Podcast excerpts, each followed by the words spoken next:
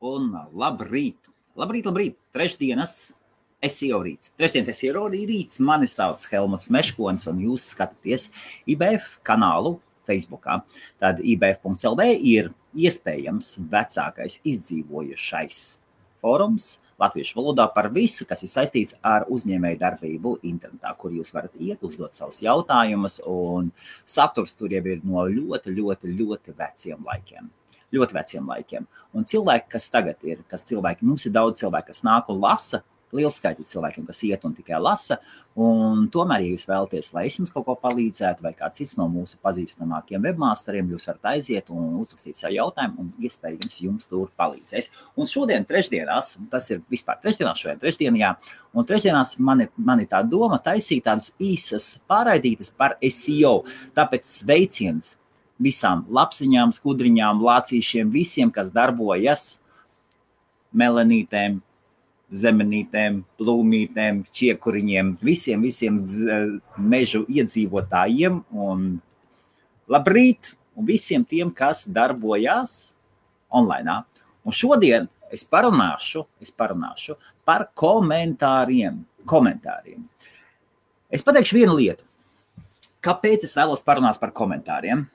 Es nesen dzirdēju vienu aļā SEO speciālistu, kurš teica, viņš teica tā, tevi, tevi spamo ar, ar negatīviem komentāriem. Kā, kā, to var, kā to var izlabot, kā to var izlabot un nepazaudēt SEO vērtību. Un es tā skatos, un par ko draugs runā.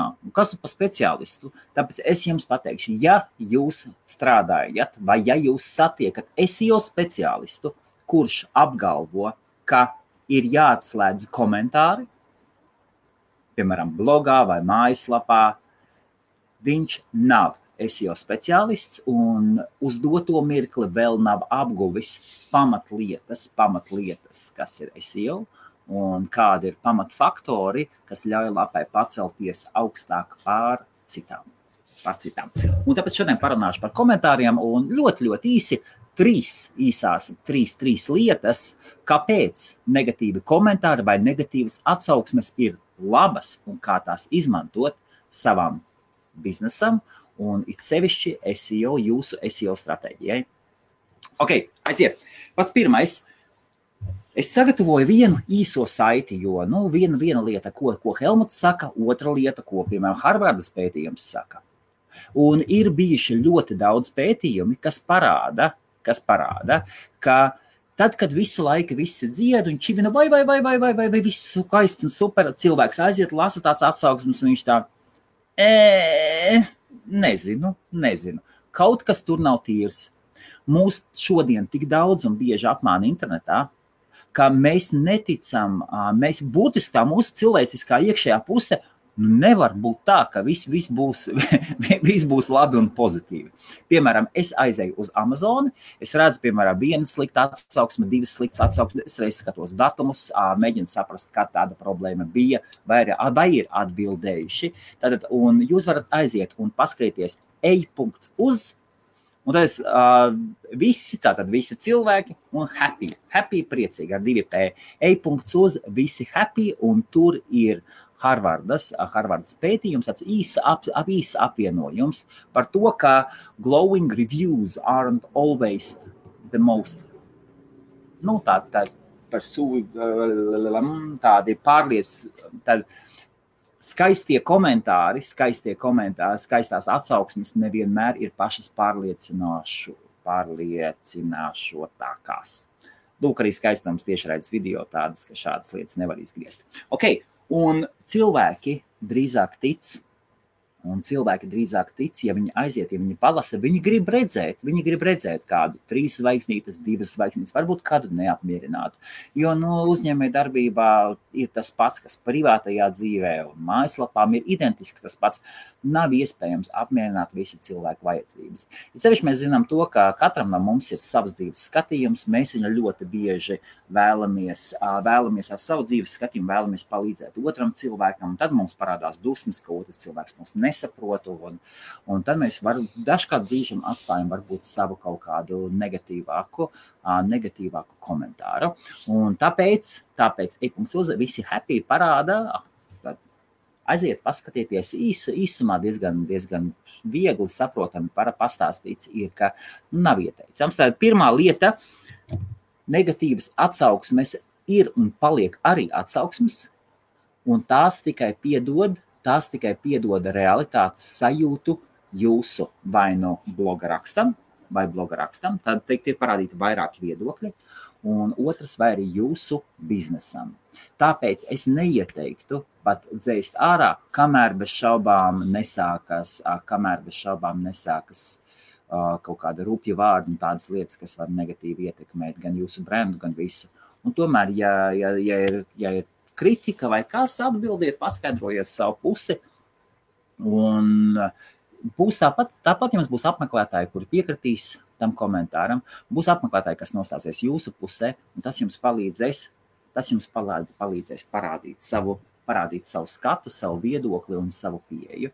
Un nu, realitātes sajūta iedos, un cilvēki noticēs jums. Un online, šodien online ir ļoti liels ticības trūkums. Ticības trūkums, tas trust faktor, viņš, viņš pietrūkst, jo nav šī savienojuma. Un, tad, un cilvēks redzot, ka tur otrā pusē reāls cilvēks atbild, ir negatīvs komentārs, tas ir super. Tātad, Tā, un, ja 100% pozitīvi, tad mm, tas, tā, tas tā jocīgi. Tātad otrais ir, ir iespēja atbildēt uz šiem komentāriem, kas ir obligāti, obligāti jāizmanto obligāti ir jāatbild gan uz pozitīviem, gan uz negatīviem komentāriem. Un atbildot, šo, atbildot uz šo komentāru, jūs plašāk parādiet šo tēmu. Tad, ja, piemēram, ir atsauksme, ja, piemēram, atsauksme, vai nu tagad, tagad nezinu, Facebookā vēl var uzrakstīt, vai nevar, ja kāds kaut ko sliktāku uzraksta, jūs varat Tātad ir bijis sākotnēji, un jūs, un, un negatīvais komentārs vai negatīvā atsauksme parāda kaut kādu nišu, atver durvis un pasaka, bet tur tā tas tā nav. Un tad jūs sekojat šim, šim komentāram un ielaidiet iekšā savu gaismu, būtiski kā savu spuldzītu un, un paskaidrojiet vai parādat. Vienu lietu gan es pateiktu, nevajag īpaši attaisnoties, un, un raudāt, un raudāt, un lūgt atdošanu, un kaut kas tamlīdzīga.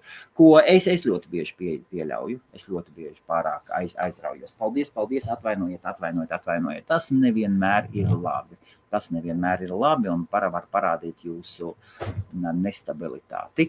Tā ir tāda lieta. Un tomēr pats galvenais, viņš, tas jūsu atbildes uz šiem komentāriem parāda plašāku skatu uz jūsu biznesu vai šo blogu postu.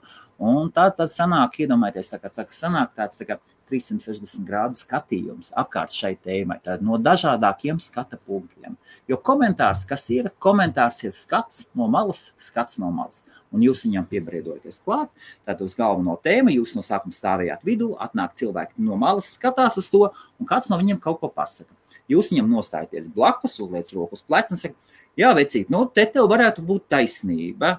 Tomēr, vai tu esi dzirdējis par to un to, un uh, mēs varbūt, varbūt jūs to neredzējāt, mēs pieminējām, ka tas ir tā un tā, un uh, vai, vai arī, ja kāds kaut ko saka, tur ir tas, uh, nu, tur ir dažādas iespējas, bet atbildiet, atbildiet, esiet profesionāli savās atbildēs un pieturieties pie tēmas, atbildot, pieturieties pie tēmas. Un trešā lieta, pats, pats, pats, pats galvenais komentāriem Es visu laiku stāstu, kas ir panda, kas ir Google panda, kas ir Google pingvīns, kas ir Google hummingbird. Par šīm lietām visu laiku atgriežos, atgriežos un atgriežos. Un atgriezīšos vēlreiz, jo katram tas ir jāatcerās. Paiet ilgs laiks, kamēr to atcerēties. Tad panda bija pats pirmais un bija saistīts ar zemes kvalitātes saturu. Un es bieži saku, ka mūsu ziņu portāliem pietrūkst saturs. Nu, nav tās naudas, lai maksātu žurnālistiem, nav. Un līdz ar to nākas, nākas aprobežoties ar īsāku saturu. Komentāri, kas jums nāk iekšā, komentāri, jums liek klāt saturu. Jums saprotiet, jums liek klāt saturu.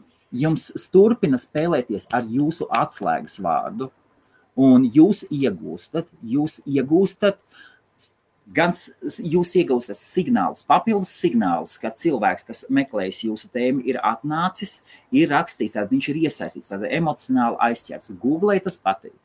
Bez šaubām. Tas nozīmē, ka cilvēks ir atradzis vērtību, ja viņš raksta komentāru. Jūs atbildat, parādās jauns konteksts, konteksts pastiprinās. Un es esmu redzējis, es esmu redzējis, ka es esmu ievērojis arī uz savām lapām, tad, kad lapām ir ļoti daudz komentāru, cit, citreiz ir tāda ļoti daudz komentāru, jūs turpiniet atbildēt, viņas renkojas, tās lapas renkojas, kamēr komentāri ir kamēr komentāri ir. Kad komentāri apstājas, kad komentāri apstājas, ja, ja komentāri kaut kādi trīs mēneši, pusgadus veci, šīs lapas krietni sāk zaudēt savus, uh, savus rankings. Ja vairs nav svaigi komentāri, tad saturs vairs nav interesants, vairs nav jauns, nav relevants, nav attiecīgs tēmai, un tāpēc tas nav. Tāpēc komentāri ir ļoti svarīgi, ja viņi runā par jūsu tēmu, jo tas piedod klāt jūsu saturam. Tāpēc vēlreiz, ja jums kāds SEO speciālists saka, tev nāk negatīvi komentāri, atslēdz. Netiec galā ar spamu, atslēdz komentārus. Nē, draugi, ja jūs netiekat galā, vai es, piemēram, netieku galā ar spamu, ir jāmeklē veidi, kā cīnīties ar spamu. Kaut vai ir jāuzliek, tā kā daudzi no mūsu webmasteriem dara, visus, visi, visus, visus komentārus apstiprinām apstiprina administrators. Kaut vai visdrastiskākās. Varbūt jums ir ļoti liels laiks jāiet. Komentāru sistēmai ir jābūt. Un cilvēks, kas saka, ka komentāri nav, nav jābūt, viņš, tas, viņš vai viņa nav SEO, netuvu vispār nesaprot, kas ir SEO. Diemžēl. Nu, visam vajadzīgs savs laiks. Visam vajadzīgs savs laiks. Tāpēc strādājam un uztaisiet lūdzu tā. Un mans draugs, kas vada vienu ziņu lapu, Vecais, nu, cik tu vari ilgi, tas ir vienam cilvēkam veltīts, tev ir ziņu lapa. Cik tu vari ilgi nedarīt tā, nu, paņem citu tēmu. Atstājot tev komentārus, viņi neparādās. Tad, skatītājiem, es paskaidrošu, iedomājieties, jums ir, jums ir lapa, jums ir, piemēram, ziņu lapa, vai kaut kāda tehniskās apskates lapa, vai, vai vienalga kas cits. Jūs ierakstiet komentāru, viņš tiek no, tas tiek nopublicēts, jūs viņu neredzat. Jūs viņu ne, atnāk jauns skatītājs, viņš neredz šo komentāru. Viņš neredz šo komentāru. Tēmas, kas nerāda komentārus, uzreiz svaigi nopublicētos, vispār nedrīkst lietot. Tas ir saturs. Tas ir saturs. Tad Pats galvenais tāda komentāri, tas ir saturs, ja tā kopsavilkuma komentāri atļauj jums paskatīties uz savu biznesu no citas perspektīvas vai, no, vai, no, vai uz, jūsu, uz jūsu blog postu no citas perspektīvas. Un paskaidrot, vairāk dziļāk ieskatīties. Un tāds 360 grādu cilvēcīgs savienojums ar jūsu brendu un visu. Un tas, tas arī īsumā viss. Tāpēc komentāri ir ļoti, ļoti ļoti svarīgi. Arī šeit bieži grēkoju, un tomēr es cenšos komentārus neatslēgt.